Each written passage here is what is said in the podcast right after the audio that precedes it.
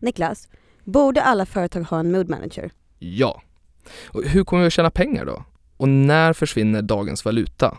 Och hur blir man rolig egentligen? Och har publicisterna en roll i värdekedjan om fem år? Vilka egenskaper krävs för att leda framtidens organisation? Det här är Våra vänner, en podcast där Bonnier News Brand Studio träffar människor som vi beundrar eller dissekerar ämnen som vi är nyfikna på. Och så ber vi ju våra gäster att avslöja metoderna och nycklarna som ligger bakom deras framgångar. Idag så träffar vi Andreas Olsson som var VD på Metro mellan 2007 och 2015 tillsammans med Per Gunne, chefredaktör på Metro mellan 2007 och 2012. Det här är ju alltså Metros uppgång, men också början på deras fall. Här gick man ju igenom en ekonomisk kris och så gjorde ju smartphonen sitt genombrott. Varför missade Metro digitaliseringen?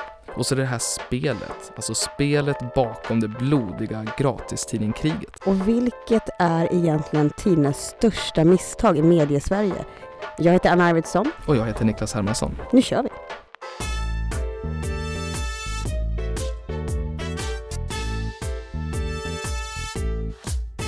Välkomna till podden Våra vänner. Hur är läget Andreas? Det är bara bra tack. Per? Bra, mycket bra. Mycket bra. Hörrni, det här är ju podden där vi träffar människor som vi beundrar. Och också podden där vi tar upp ämnen som vi är nyfikna på. Och det här avsnittet är lite speciellt för att vi både beundrar er men är också väldigt nyfikna på era insikter och åsikter om Metros uppgång och fall. Mm. Om du skulle liksom ge mig en tv-serie som beskriver hur Metro var då? Ah, svår fråga. Ehm, men den jag i så fall drar mig till minnes som skulle kunna påminna lite är väl kanske Wolf of Wall Street. jag satt och tänkte, ska han säga Mad Men, ska han säga Mad Men, ska han säga Mad Men? Nej, nej. Nej men fullt ös framåt och, och alla är ombord och det är fruktansvärt roligt att se så bara ge järnet. Det var ju lite det det handlade om. Jag, jag minns tillbaka, jag minns det där med väldigt eh, liksom, jag tyckte det var skitkul. Ja, jag ligger ju och vrider mig mycket på nätterna men det var inget jag berättade på redaktionsgolvet förstås. Men var, är det stor skillnad från då och nu när det kommer till att ha rätt? Ja, ja, mer fel nu. Mm. Men jag vrider mig lika mycket på nätterna tyvärr. Mm. Och lika säker på att du har rätt eller? Min övertygelse om min egen förträfflighet har, har dalat med åren tyvärr. Jag tror den peakade 25-30. Kan du inte berätta vad du, vad du liksom gjorde där? Eh, jag kom dit från eh, Hachette som då drev café och sen så kom jag dit och var redaktör. Jag blev eh, ansvarig eller chefredaktör på en tidning som heter Café Sport. Och den körde jag i konken på sex månader typ. Ja, men det, jag minns den. det är du ensam om. Eh, Men hur lyckades du med det? ja, men jag var inte bra, tänkte fel, eh, blev, inte, blev inte rätt. Så var jag på L som kreativ chef och var med och gjorde om L, då Svenska L. Men jag drogs till eh, dagstidningar och ville sälja och tyckte om det kommersiella och att adrenalinet som ändå finns i nyhetsrapportering. Så då började jag på Aftonbladet eh, och sökte till deras eh, nöjesbilaga Puls. Och så tog de en tjej istället för mig men hon ville ha för mycket betalt och då blev det jag. Ni började samtidigt på Metro, båda två, 2007. Minns ni ert första möte? Ja, det var på Rolfs kök. Eh, Faktiskt, Mhm. det kommer jag ihåg. Vad hände där? Ja, men vi käkade lunch. Du kom in i en eh, fullständigt enorm dunjacka kommer jag ihåg. Eh, och det tyckte jag kändes bra. Att det inte var... Det gillade du? Ja, jag gillade det. För Canada kylan. Det kändes Nej, mer det var som- inte en Canada Oj, där var du tydlig. Ja. Det jag. Just det, han hade Uggs också. Ja. Nej, nej men, eh, nej, men eh, vi hade, det var liksom, jag kände direkt att vi eh, klickade och, och så eh, ställde han väldigt smarta, in- intelligenta frågor till mig direkt. Så här, "Ja, vad jobbar du på nu? Vad är, det- vad är det som måste göras omedelbart? Och vad förväntar du av mig? Och, ja, men det var öppen och eh, det var ett, ett väldigt coolt och bra möte. Så jag kände att det här kommer, det här kommer bli superkul. Ni två var ju väldigt tidiga med att samarbeta mellan VD och eh, chefredaktör. Någonting för mig, jag har inte sett det förut, där ni verkligen var liksom piff och puff. Alltså man kan ju mäta framgång som journalist på många sätt. Men när jag har varit ansvarig för tidningar så har jag alltid eh, Eh, det har varit oerhört viktigt för mig att man tjänar pengar. Och det handlar inte om att ägarna ska bli så himla rika utan att det, det är ett mått på att man gör ett bra jobb. Om man håller på och sliter med en produkt som man inte kan ta mer betalt för än vad det kostar att göra, då tycker jag liksom det finns undantag, det finns kulturundantag, men om man jobbar med en kommersiell produkt då är det ett ganska tydligt mått på om folk är, är beredda, om man, om man gör ett bra jobb. Det måste ju inte funnits någon gång när ni liksom började bråka om de här grejerna. Alltså det är som vanligt, vissa annonsörer kanske jag vill ha in som du sa nej till. Eh, vissa annonsformat sa du nej till. Porrannonserna nu. Porrannonser. Porrannonser var ju alltid eh, Bread and butter. The Flashlight, den hade vi mycket diskussioner kring. Vad var det nu igen? The flashlight. Det var någon Flash. superdildo. Kött. Ah, ja, ja, ja. Ja nej just det, det var inte alls en superdildo, det var tvärtom. Det var tvärtom. Tvärtom, ja. ja. Exakt. Där gick gränsen på något sätt. För Per eller? Det var även en text under som jag inte riktigt kanske ska nämna. Men Nej. eh, det spelar ingen roll. Eh, vad var det mer för någonting vi, vi tjafsade om? Vi tjafsade om eh, Men jag tror precis som eh, Andreas säger, man får inte liksom vara rädd för konflikt Nej. eller säga vad man tycker eller argumentera för sin sak. Sen så är det ju någon som till slut måste fatta ett beslut. och Om det inte är man själv så får man väl liksom finna sig i att ibland faller det som man hade hoppats och ibland inte. Men Andreas kom springande med att så här, du nu kommer vi att slå in tidningen med Tele2 annonser så du kommer, din etta kommer inte synas. Det är klart att då är det ju mitt jobb och också det, jag behöver- det är inte mitt jobb, det är, det är liksom mitt patos att slåss för det redaktionella i det läget. Eh, och då får man ju titta på så här, okej hur ska vi forma, eh, forma det här så att eh, till exempel att folk fattar att det är Metro som ligger där. Hur ofta kan vi göra det här? Hur ska den se ut? Vilken typ av annonsörer? mm. Kan man ha Exakt. någon dag när man gör det här? Alltså så att man hittar ett ramverk Mm. eh, som man Nej, kan och sen komma en överens fråga om. till som jag tycker är häftigt. Det var ju också den här frågan som vi alltid började ställa i mycket högre utsträckning när vi jobbade där.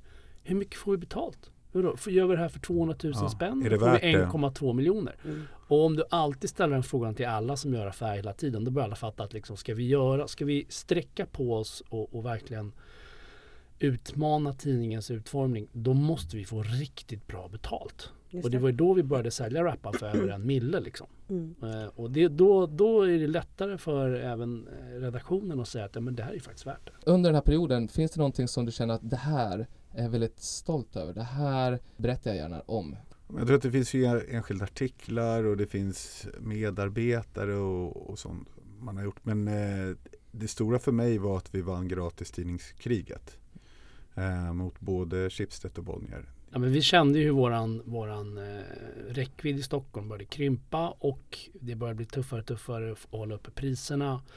Men vi var de enda som var lönsamma under hela det här kriget. Ja. Men vi såg ju hur vi pressades och hur pengarna blev mindre och mindre. Så Mm. att man, hade man dragit ut den här eh, liksom, utvecklingen i, så, hade vi, Mm. så hade vi ju förr eller senare varit tvungna att göra upp det. Men Mm. Samtidigt såg vi hur våra konkurrenter blödde och, och eh, när, när de la ner, det håller jag med om, det var en, en eh, väldigt häftig känsla. Men fick de också vara i tunnelbanan? De fick inte vara i tunnelbanan, eh, men det här är lika bra att reda ut en gång för alla. Mm. Alltså de var ju de var välkomna ner i tunnelbanan för SL var rätt smarta och sa det. Ja, ja, ni får jättegärna komma ner i tunnelbanan men då ska ni veta att då ska ni betala lika mycket som Metro gör. Mhm. Och så fick de reda på hur mycket vi betalade och då tackade de nej. Hur mycket betalar vi? Det var säkert en 30-40 miljoner om året. Wow. Eh, och det insåg både .se och City att eh, de kunde göra andra saker med. Eh, och vi var rätt glada för det. För hade de kommit ner i tunnelbanan så hade det inte varit värt 30-40 miljoner för oss. Mm. Den situationen gjorde att de aldrig valde att ge sig ner i tunnelbanan. Och de skyllde hela tiden på att de inte fick, men det fick de. Vad var det som gjorde att ni gick eh, vinnande ur det kriget förutom att ni var först och störst när kriget började? Nej men alltså First Mover Advantage var ju jätteviktigt. Vi var ju ändå det, liksom, den etablerade första eh, gratistidningen. Vi hade även en vassare distribution tack vare SL. Eh, men sen så eh, hade vi dessutom utvecklat vår distribution så att den fanns ju både i Göteborg och Malmö. Och sen hade vi dessutom lagt på någonting som vi kallade för Riksen. Så att där vi inte kunde växa i storstäderna valde vi att växa utanför storstäderna. Och det gjorde att vår samlade räckvidd var ju fullständigt enorm. Vi hade ju nästan ett tag, nästan två miljoner läsare om dagen. När kommer journalistiken in i det här Per? Hur mycket brydde man sig om det tror du? Kom ihåg att vi hade någon sån här content is king, distribution is Just det, everything. content Nej, is nej, ju- everything. nej, content is king, distribution is king kong. Ja. Nej, men det är klart, alltså, när, man, när man gör en produkt som är gratis då är ju tillgängligheten oerhört viktig. Mm. Det redaktionella det är alltså att man plockar upp tidningen för att den ger en något. Om man ger upp det då tror jag då byter man sig själv snabbt. Vad var det för någonting som man plockade upp egentligen? Ja, men vi var ju, från början var vi ju bara korta nyheter och under tiden så utvecklade vi det. Eh, Vi breddade innehållet, hade mer feature-material. Eh, Vi skrev eh, inte mer nyhetsartiklar eh, men vi la till analyser och kommentarer. Och sen så tog vi eh, nyhetsartiklarna från TT för att de blir, resonerade vi, ungefär samma om vi skriver dem själva. Men däremot kan vi lägga till en egen kommentar, en, en egen krönikör eller eh, en panel som tycker. Så där la vi resurserna. Och sen så eh, fläskade vi på med bilder. Jag gjorde mycket bildjournalistik och så. Eh, som det inte var i början alls. Då var det i princip bara korta, korta, korta texter. Jag var ju säljare på Metro den här tiden. Då fick man ju ofta skit från kunder och mediebyråer att ni har bara TT-nyheter. I början så var det ju bara TT i princip. Och sen så eh, jobbade vi ner mängden TT. Men alltså TT är ju en fantastisk eh, nyhetskälla. Det där var ju ett sätt liksom att, att nedvärdera tidningen och produkten från konkurrenterna. Den stora resan som gjordes när Per var chefredaktör var att tidningen blev ju coolare.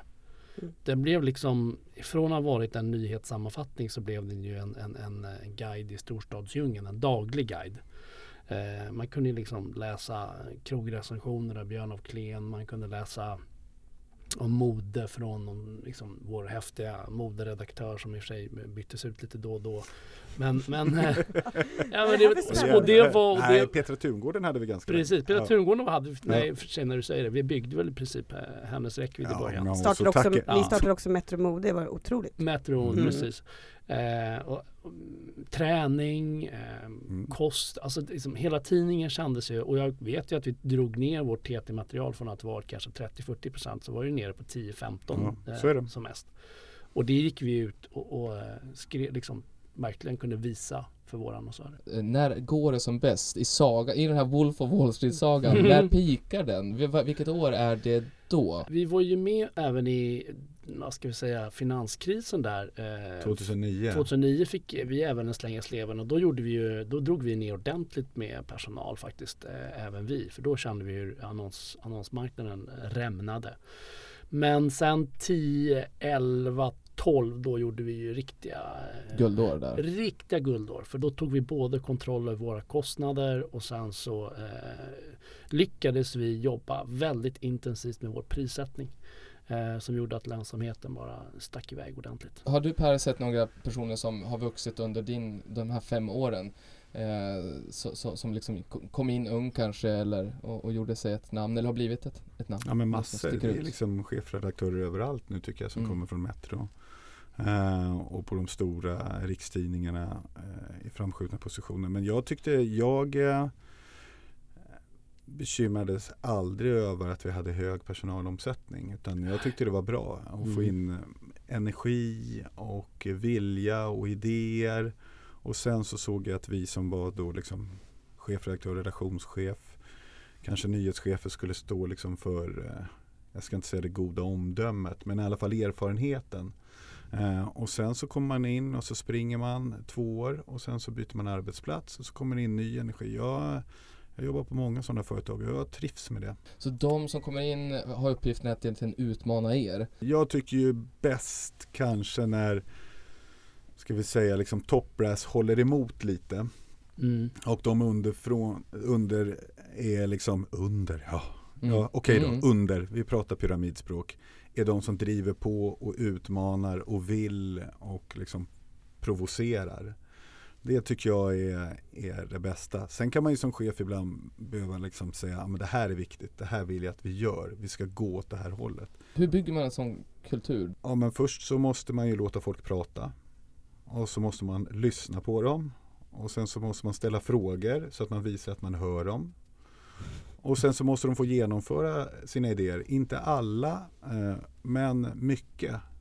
Och man måste nog släppa igenom en del grejer eh, som man inte tycker blir liksom exakt som man själv hade velat. En grej som också vi alltid, eh, alltid körde hårt på. Det är alltid bättre att göra fel än ingenting alls.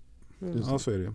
Att låta folk göra misstag är ju skitviktigt. Andreas, jag vet inte om du minns det här, men du, det här är 2009, eh, ni hade, vi, var, vi satt då på Kammarkolgatan, du hade ledningsgruppsmöte. Jag tror att ni då pratade om att ni skulle skära ner. Därför vad som hände var att eh, organisationen glömde suddas bort från tavlan.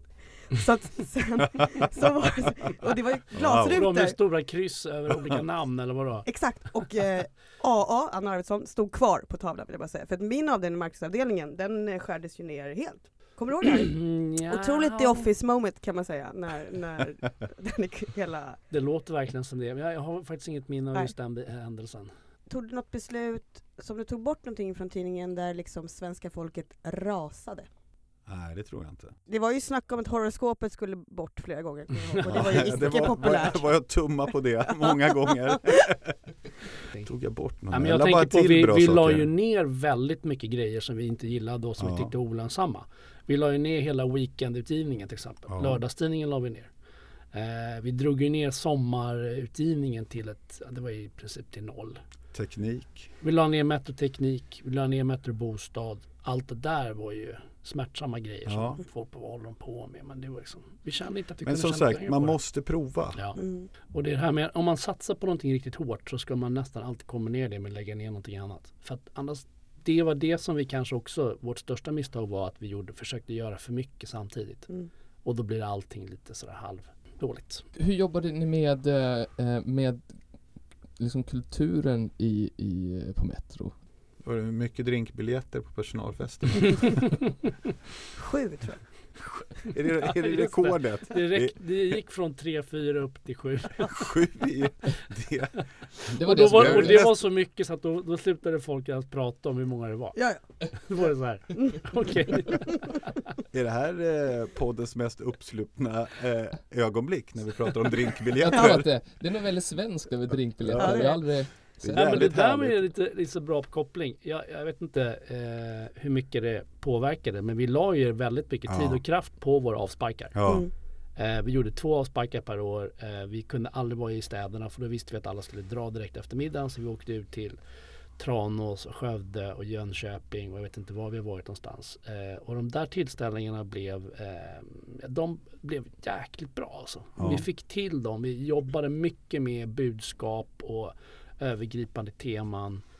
Eh, och sätta upp stora mål som vi jobbade mot. Som alla skulle på, i sin avdelning liksom dra emot. Och då, det där att som illustre, illustrera den resan.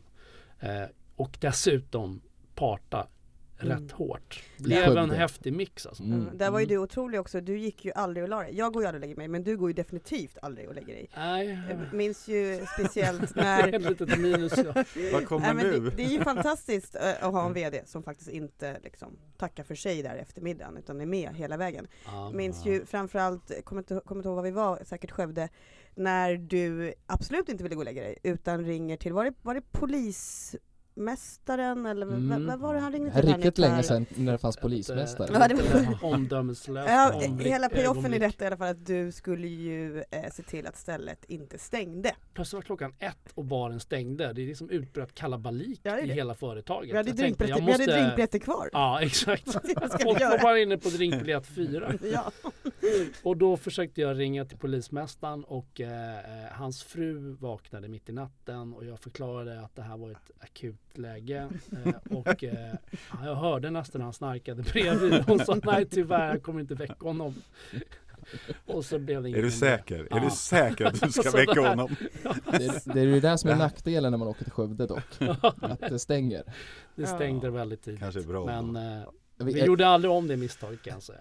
Men, men det där var i alla fall ett väldigt viktigt sätt att hålla hungern uppe och jag skulle säga att det som var det, det var en, en, ett, eh, en ingrediens som vi fick med oss från Kinnevik som var oerhört viktig i hela vårt arbete. Det var liksom att hela tiden hålla igång den här hungern och det gjorde vi just genom att vi, vi, eh, vi hela tiden arbetade för att liksom, vi ska framåt och vi ska bli bättre och vi vi jobbar till exempel oerhört hårt med att vi skulle bli bäst i Stockholm. Eller störst i Stockholm. Mm. Och det, det satt långt inne. Ja, det Mm. gjorde det. Jag kommer, det var nästan på slutet av din tid på Metro som vi gjorde det. Jag tror det var ett år innan. Det klädde ut oss i sumodräkter, Ja. kungakronor. Just det. Ja. Ja, då, då ni sa att nu är vi bäst. Nu Ja, är nu vi är vi störst i Ja, Stockholm. Vi vi passerade alltså DN i det som heter A-region 01. Och Ja. det hade vi, det var så här väldigt viktigt för oss för då var det inget snack om att vi var, vi var störst i Stockholm. Hörni, vi har pratat eh, om tidningen Metro väldigt mycket. Alltså printpappret. Just det. Vi har inte pratat någonting om det digitala Metro. Nej, varför då? Ja, varför då? Fanns det ens ett digitalt Metro? Ja, men om, man ska, om man ska dra den eh, korta storyn så är det ju så att delvis att det var därför du valde att sticka Per. Mm. Eh, för att vi inte riktigt eh, fick satsa så hårt som vi ville på nätet. Eh, men vi vrid, vred och vände väldigt mycket på hur vi skulle få ut våra nyheter digitalt och tittade på hur mycket vi skulle satsa, hur mycket det skulle kosta och när vi skulle få tillbaka pengarna. Vilket år var det här?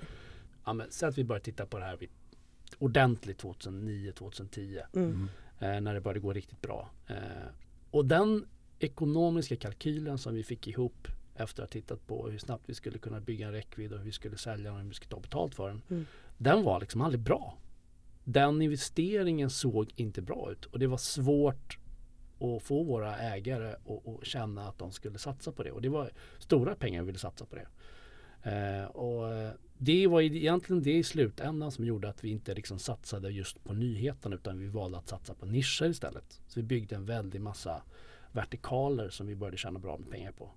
Och det är ju lite det som har gjort att Metro framstår som en, som en digitalt misslyckande. Det var ju egentligen bara för att vi inte valde att satsa så hårt på nyheterna. Mm. Vi tänkte att vi gör nyheterna och vi lägger ut dem digitalt och efter, när Linus kom in efter Per så började vi publicera nyheterna på nätet först och sen så tog vi det bästa ur en tidning. Så det, vi kom en bit på vägen där men i slutändan så ville aldrig våra ägare satsa ordentligt på att digitalisera Metros nyheter. Mm. Och då började vi göra andra saker. Så vi, liksom, vi köpte studentkortet, vi köpte offerta, vi startade Metrojobb, vi startade Metro Mode, vi startade en studiesajt och så vidare. Och, så vidare. och allt det där gick ganska bra. Eh, men nyheterna eh, som ändå var kärnan i hela Metros verksamhet blev aldrig digitaliserade. Och det är mycket det som, som folk då kommer ihåg och Mm. känner än idag. Men när ni satt där um, Per och Andreas och liksom siade framtiden och, och hade liksom ändå förlikat er med att okej, vi, vi får göra ändå supersatsningar på nischgrejerna och tidigare med det. Såg ni framför er att så här, tidningen kommer nog bara leva så här länge?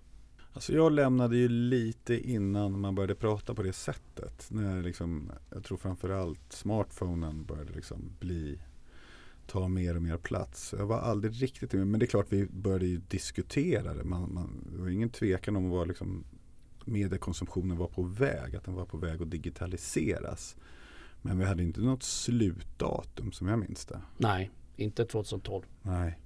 Men när jag stack 2015 då började jag ju prata med, med ägarna om att ni förstår att nu måste vi snart lägga ner för att det finns liksom ingen idé att driva det här vidare. Mm. Eh, och det var väl lite det som blev början på, på min, mitt avslut där också för de hade svårt att acceptera att det var läget. Just det. De tyckte jag var för pessimistisk och jag sa att det fanns liksom ingen anledning att driva vidare den här tidningen för det kommer bara handla om att liksom, i omgångar hacka sönder och hacka ner det här och det är bättre att dra hela plåstret på en gång. Mm. Och jag gjorde ju delvis det innan jag stack när jag outsourcade själva papperstidningsproduktionen till TT. Och hur, hur kändes det att du en, alltså känslan av att du faktiskt övergav någonting som du har byggt upp? Ja, men det var fruktansvärt. Men samtidigt så alla var väldigt medvetna om situationen. Alla förstod. Alltså det, precis som ni säger, det var ju bara att gå ner i tunnelbanan och titta vad folk gjorde. Det var ju ingen som läste Metro längre. Alla satt ju med sin mobil. Mm. Och då var fundamentet borta för att driva den typen av verksamhet. Utan det handlar, då började vi ändå titta på hur vi kunde kanske ta någon sorts mindre digital position eh, nyhetsmässigt. Mm. Och då skalade vi ner kanske redaktionen till jag vet inte 10-15 personer från att ha varit 50-60. Eh, Och Mm. då tyckte vi att det, det, det kan vi se vad vi kan göra med. Så var vi mer i, var vi liksom i ett experiment-mode. Eh, men eh, när jag började ta upp på allvar hur vi skulle lägga ner och avveckla hela papperstidningen då, då fattade jag att mina dåvarande italienska chefer inte riktigt hade förstått hur långt det hade gått. Mm. Och jag hade ändå försökt varna dem länge. Men var du sugen på att köpa Metro? Det var jag absolut och eh, tillsammans med några finansiella eh, partners så, så la jag faktiskt ett bud på hela verksamheten. Eh, och eh, hoppades på att, men det var, jag ska villigt erkänna att det var ett skambud. Eh, men eh, det var ingenting som föll i god jord när jag gjorde det. Så här Mm. i efterhand så ångrar jag faktiskt att jag inte var mer på där och jag borde definitivt gjort ett bättre försök så här i efterhand tycker jag. Vad hade du i planen? Ja, men min plan var ju liksom fortsätta med det som vi höll på med. Alltså, dra ner Metros eh, nyhetsverksamhet till en, en, en liten behändig men spännande experimentell eh, verkstad. Kanske satsat mycket, mycket mer på eh, vad ska vi säga, åsiktsmaterial, krönikor, eh, starka skribenter. Eh, och sen driva vidare alla de här olika vertikalerna som började gå riktigt bra. Då. Var är Metro idag? Min eh, personliga uppfattning är att motorerna har tystnat på Metro men det har inte kraschat än. Jag har gärna fel men det är min övertygelse. Mm. Mm. Nu har man ju redan läst att om de kommer tillbaka så kommer de komma tillbaka som en sorts veckotidning. Eh, och och det, det vet man att det är början på slutet. Det, så gjorde ju alla de andra tidningarna med. City gick från tre dagars utgivning till två dagars utgivning och sen var de borta. Liksom.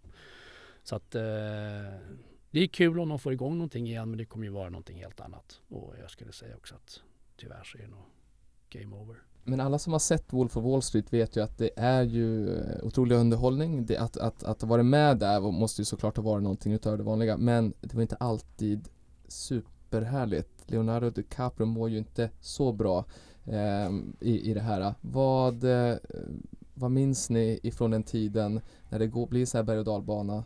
2009 skulle jag säga Ja. lätt. Det var hårt. Alltså när vi var tvungna att, att minska eh, dels på personalen och jag tror att du och jag åkte träffade varenda leverantör och omförhandla alla våra avtal. Stämmer. Fast vi hade flera år kvar så kom vi och knacka på oss att vi måste prata om nya villkor. Mm. Mm. Det här är alltså antingen får ni ingenting eller så sätter vi oss ner och pratar. Och det var, ju- det var tyckte jag, för att det är svårt i sådana där lägen att en stor del av gänget kommer tvingas lämna och samtidigt har man de som är kvar som måste känna att eh, nu jäklar, eh, nu ska vi framåt ur det här. Eh, så det, det var några tuffa månader faktiskt. kommer ihåg redan i januari så såg vi hur, hur annonsmarknaden liksom bara säckade ihop fullständigt. Och då hade vi ändå länge trott att ja, men det där med subprime-krisen, det är nog något amerikanskt fenomen som inte riktigt kommer drabba oss. Och sen så har det bara puff i början på 2009.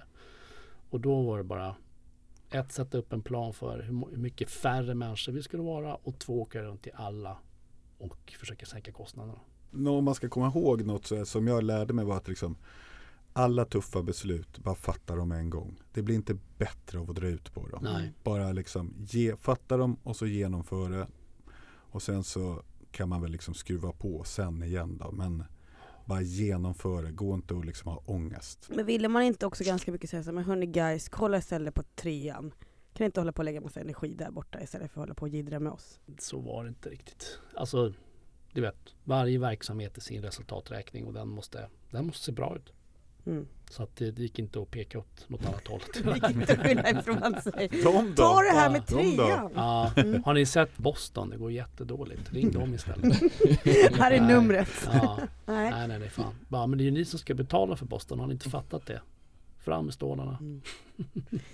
Jag, jag är nyfiken på er eh, relation och kontakt med internationella Metro. Hur det gick, eh, liksom vad som hände i de andra länderna. Ja, vi hade ju Ja, ja. världskonferens. Exakt. Mm. Det var ett jäkla... Och eh, vi hade best practice-övningar och mycket kommunikation rörande globala grejer vi gjorde med Earth Day och sånt där. Vi hade ju såna här globala gästredaktörer med. Just det, Lady Karl, Gaga. Karl Lagerfeld och så Ja. vidare. Just det. Mm, Lady Gaga minns jag faktiskt, Ja. just det. Det var det jag undrade också, ifall ni hade utbyte kring innehåll på något sätt. Det fanns ju en, en gemensam liten nyhetsbyrå som hette Metro World News. Va? Ja, Som, som bara skulle ta de bästa nyheterna i varje land, eh, översätta på engelska och sen skicka ut. Liksom. Satt i London. Sen var det ju mycket människor som kom från an, andra verksamheter som skulle lära sig saker. Så det var ju alltid någon nästan Ja. tycker jag i, i Stockholm som var från ett annat land som skulle lära sig någonting på något sätt. Mm. Så här kompetensutbyten. Men de här uh, stora globala konferenserna var ju väldigt roliga för att så hur man drev tidning i, i till exempel Sydamerika och så här. Det var ju väldigt annorlunda. Ja. Och i vissa tidningar så påminner, eller vissa länder så påminner ju Metro nästan om mitt i. Liksom, de hade så här 22 olika editioner och sålde bara lokalannonser. Så det, var, det var ju det här med att det var ett McDonalds-koncept stämmer inte för det var oerhört stora lokala anpassningar. Tycker jag. Ja, Både i format och, och, och inriktning och, och så vidare. Vi har kommit in i momentet snabba frågor men det behöver inte vara snabba svar. Ja. Per, vad litar du mest på när du tar beslut? Magkänslan eller evidensen? Historiskt magkänslan. Idag finns det ju så mycket statistik och evidens. Ska jag säga att det har tagit över. Uh, nackdelen är ju att man liksom sällan tar de modiga besluten eller testar något nytt genom att titta på statistik. Eh, det är inte så man driver innovation tror jag. Men eh, jag lutar nog mot evidens nu för tiden. Du Andreas, eh, vilket tycker du är det största misstaget som har gjorts inom den svenska mediebranschen? Ja, det måste ju ändå tveklöst vara när Joakim Berner valde att göra om Expressen till en så kallad kvaloid. Han fick för sig att han skulle liksom göra om Expressen till någon sorts nyhets, alltså morgon, till en morgontidning. Han hade liksom totalt missuppfattat vad kvällstidningen var för någonting och skulle göra om den både till utseende och innehåll och han myntade begreppet kvaloid. Jag kan inte tänka mig att det finns någon annan som har gjort en större missbedömning. Och jag, om jag inte minns fel Per, var inte det då precis då som Aftonbladet passerade Expressen som alltid var var? Ja. Jag kommer ihåg jag var på Aftonbladet och chefredaktör Anders Gedin, eh, om jag minns det här rätt, men det är ingen som dementerar just nu i alla fall. Så var han ute och seglade, han seglade på sommaren så han låg långt ut i, i skärgården med sin eh, segelbåt och när den här kom då första morgonen då behövde han se på vad huvudkonkurrenten hade gjort. Så vi flög ut tidningar med helikopter till honom. så att han fick Han måste varit den här nöjd. kvaloiden. Och så ringde han in till redaktionen och sa jag kommer inte in. det var liksom betyget. Han, han, det, var inget, det här var inget han lämnade segelbåten för. Eh, så att det var business as usual på Aftonbladet. Men han måste ju vara en jävla säljare som ändå lyckas. Att han lyckades få med alla eh, eh, på redaktionen och ägare och allt det är liksom ett, ett, eh, ett, ett mirakel. Ja, dyrt mirakel. Jag kan inte tänka mig att det har gjorts ett större misstag i, i, i svensk mediehistoria. Hur länge levde kvaloiden? Ja, det, det, den försvann på några månader. Och det är det som är så häftigt att man kan ju se det i, i lösnummerförsäljningen. Och den, den liksom bara rasade vecka för vecka. Och sen var det bara sorry, vi får, ju, vi får gå tillbaka till det här med att vara en tabloid. Som han, vi faktiskt är. men fick han liksom också gå ut genom svängdörrarna med kvaloiden? Kommer eller? inte ihåg. Jag kan inte tänka mig att han förtjänar någonting annat. Oj, Vi får bjuda hit Starkt. honom som eh, gäst, prata om det. verkligen. Mm. Hur ser du på kompetensmix i en ledningsgrupp? Det ska bara vara mycket av allt. Mycket av allt olika. Olika är bra. Hellre större än mindre grupper? Ja, och det är en svårare fråga. Ja. Ehm, det fin- jag skulle säga att den, den perfekta eh, mängden eller liksom mixen om man tittar antal är väl därför 4-5. Sen blir det inte bra. Per, beskriv en perfekt redaktion med tre ord. Eh, modig. Man måste våga ta obekväma beslut och ge sig ut på saker som man inte vet riktigt hur det slutar. Nyfiken. Eh, man måste alltid vara nyfiken om man är journalist. Och skulle jag säga noggrann. Andreas, Mhm. du har ju spenderat många år i den svenska mediebranschen. Eh, vilken svensk medieledare skulle du lyfta fram som du imponeras av? Jag hade ju en chef när jag började som trainee på MTG som hette H.C. Ejemyr. Han är säkert lite söndertjatad men han var en fullständigt fantastisk man. Han var en sån här person som ena sekunden kunde sitta på marken och prata med någon om katter och sen kunde han gå upp på en scen och hålla ett brandtal för annonsörerna och sen kunde han gå och skälla ut någon för någon mindre viktig detalj. Det var liksom hela tiden högt och lågt och han var otroligt närvarande. Men han hade ett stort hjärta. Per, Ja. vilken är den svenska chefredaktör som du mest av alla imponeras av?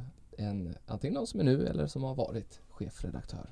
Jag kommer ihåg att jag var lite stressad över Thomas Mattsson. Jag träffade honom några gånger och jag bara kände "Uff, den här killen kan kvällstidning. Honom kommer jag liksom inte slå i den grenen. Här måste jag addera, här måste jag hitta andra svagheter hos honom.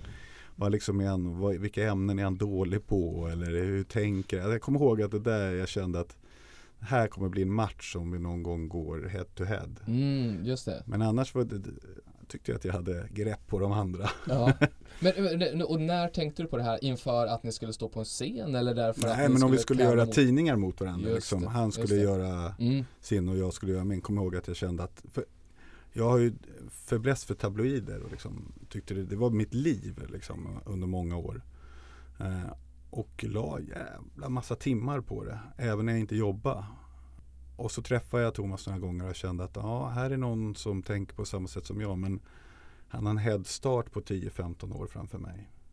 Han har brunnit för det här sedan han var typ sju. mm. Mm. Så då kände jag att ja, här, får jag, här kommer det bli en jävla krig om vi ställs mot varandra. Det är väldigt roligt att du säger det här därför att eh, jag sitter på lite inside här att jag vet ju att Thomas Mattsson har sagt att om han någon gång kommer göra något annat än Expressen så har han ju dig som etta på sin lista att ringa och vilja ha som chefredaktör på Expressen. Men det är därför jag säger det här. Skulle du ta det jobbet? Betalt samarbete av vita mediemän. Skulle du ta det jobbet idag? Chefredaktör på Expressen, Ja. det ska jag svara på om jag får frågan. Men jag skulle absolut överväga det. Ja det skulle jag. Ja, du skulle ändå överväga det. Det var Absolut. Okej. Sista frågan här då, som ni båda ska svara på. Eh, vad händer i er filterbubbla? Alltså vad händer i era flöden helt enkelt? Eh, Instagram eller Facebook eller vad ni nu konsumerar i era sociala medier. Alltså jag kan prata om i alla fall när det gäller sociala medier så har jag ju bara, om det är min filterbubbla, så har jag ju i princip tre delar va. Jag har eh, djur som gör roliga saker. Jag är väldigt mycket i mitt flöde. Kattklipp. Ja, mycket, men det kan vara valar, det kan vara hundar som busar till det eller någon björn som rullar runt. Det tittar jag mycket på. Skrattar du ofta högt eller fnissar du? Det sträcker, jag kan till och med visa lite, gå runt på jobbet och visa riktigt roliga papegojor. Ja, du live-visar? Eller ja. live-delar? Ja, ja, det gör jag. Det, det, oh, jag delar mycket, djur, Men delar du på riktigt också i... eh, mycket djurklipp. Ja. Ja. Och sen så har jag ju skidåkning förstås. Skidåkning, berg, bara allt sånt tycker jag, det har jag väldigt, väldigt mycket av i flödet. Och sen har ju jag då, i och med att jag är småbarnsfar, så, så fort jag ser en barnbild så likar jag den. Liksom instinktivt. Så fort jag bara ser att det är ett barn så likar jag. Och det gör att jag får oerhört mycket barnbilder i mitt flöde. Så det är väl liksom roliga djur, stora berg och små barn. Mm. Där har du min filterbubbla. Ja, Alltså den ska man ju inte vilja gå in i direkt. Det låter inte som jag har fingret på pulsen i alla fall. det är inte mig man ringer när man vill prata innovation. Andreas? Ja, ehm, nu fick jag några sekunder att fundera. Jag tycker ju att det som har hänt är ju att Facebook håller ju på att bli en, en, en, eh, någon sorts anslagstavla för eh, opinion och åsikter just nu. Eh, och där är det svårt att inte lyckas med. Är du en, är du en tangentbordskrigare? Ja, lite Är det grann som- faktiskt. Jag börjar bli det lite grann. Lite foliehatt. Plötsligt- Ja, eh, foliehatt vill man ju inte kalla sig själv. Men ibland plötsligt så brinner det till lite. Eh, jag har eh, liksom vad har du för hjärteämnen? Ja men häromdagen så, jag tycker ju att till exempel mjölken har fått väldigt mycket skit alltså. Varför ska folk tjata om mjölk när det liksom dricks så mycket läsk och äts så mycket godis här? Ja, så där har jag varit inne och Mm. jobbat lite och jag är dessutom bonläpp. Jag kommer ju från... Är du anonym då eller kör du på? Liksom? Nej jag kör på. Ja. Eh, Kör du mycket så att, eh, kapslock? Är det mycket versaler? Nej, eller? nej, nej, nej, jag försöker hålla det. Jag tycker det kan vara, ibland så eh, kan det bli ganska hälsosamma, eh, spännande intellektuella diskussioner på Facebook som jag tycker är tråkigt Om mjölk? följa. Ja, inte bara om mjölk, om alla möjliga saker. Brexit och Trump och allt möjligt. Vad så det är kul. Eh, Mm. Vad, mjölken, jag kan släppa mjölken. Vad, vad svarar du när du beställer en kaffe Mhm. här i Stockholm och så, Mm. så frågar de Vill du ha komjölk Eller något annat. Eller Eller havre. havremjölk. Ja exakt. Ja, Blir du då arg säger jag att det heter inte Ja, havremjölk. Ja. Och Säg så för övrigt, vet ni att Oatly ägs av kineser? Du vet, Ja. bara där Just det. kan man bara där. smälla till dem lite Bara grann. där sätter man Men nu har ju äh, Arla själva börjat med så kallad havremjölk så att det kanske är lite svårt att äh, Mm. ja, dra upp det kortet. Nej, och sen har vi Insta och där ägnar jag mig som alla andra åt att lägga ut eh, fake, fake eh, lyckliga bilder om hur fantastiskt mitt liv är som alla Mm. andra.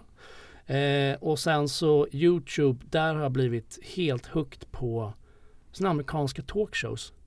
Jag följer nästan alla de där eh, Jimmy Fallon och Stephen Colbert och eh, vad de nu heter. Jag tycker, de är, jag tycker det är fortfarande, det har blivit en, ett väldigt un, ett trevligt sätt att ta del av vad som händer i världen och i USA. Så istället för The Wired, Economist och Time, Wall Street Journal, så, så kollar amerikanska talkshow-världar. Ja, man får liksom en får liksom snabb inblick, inblick i i vad som världen. händer i USA. Och så är ju Ja. alltså Trump är ju, måste jag faktiskt säga, det är en del av min filterbubbla för jag tycker att det är så otroligt underhållande att följa vad den här galningen håller på med alltså. Mm.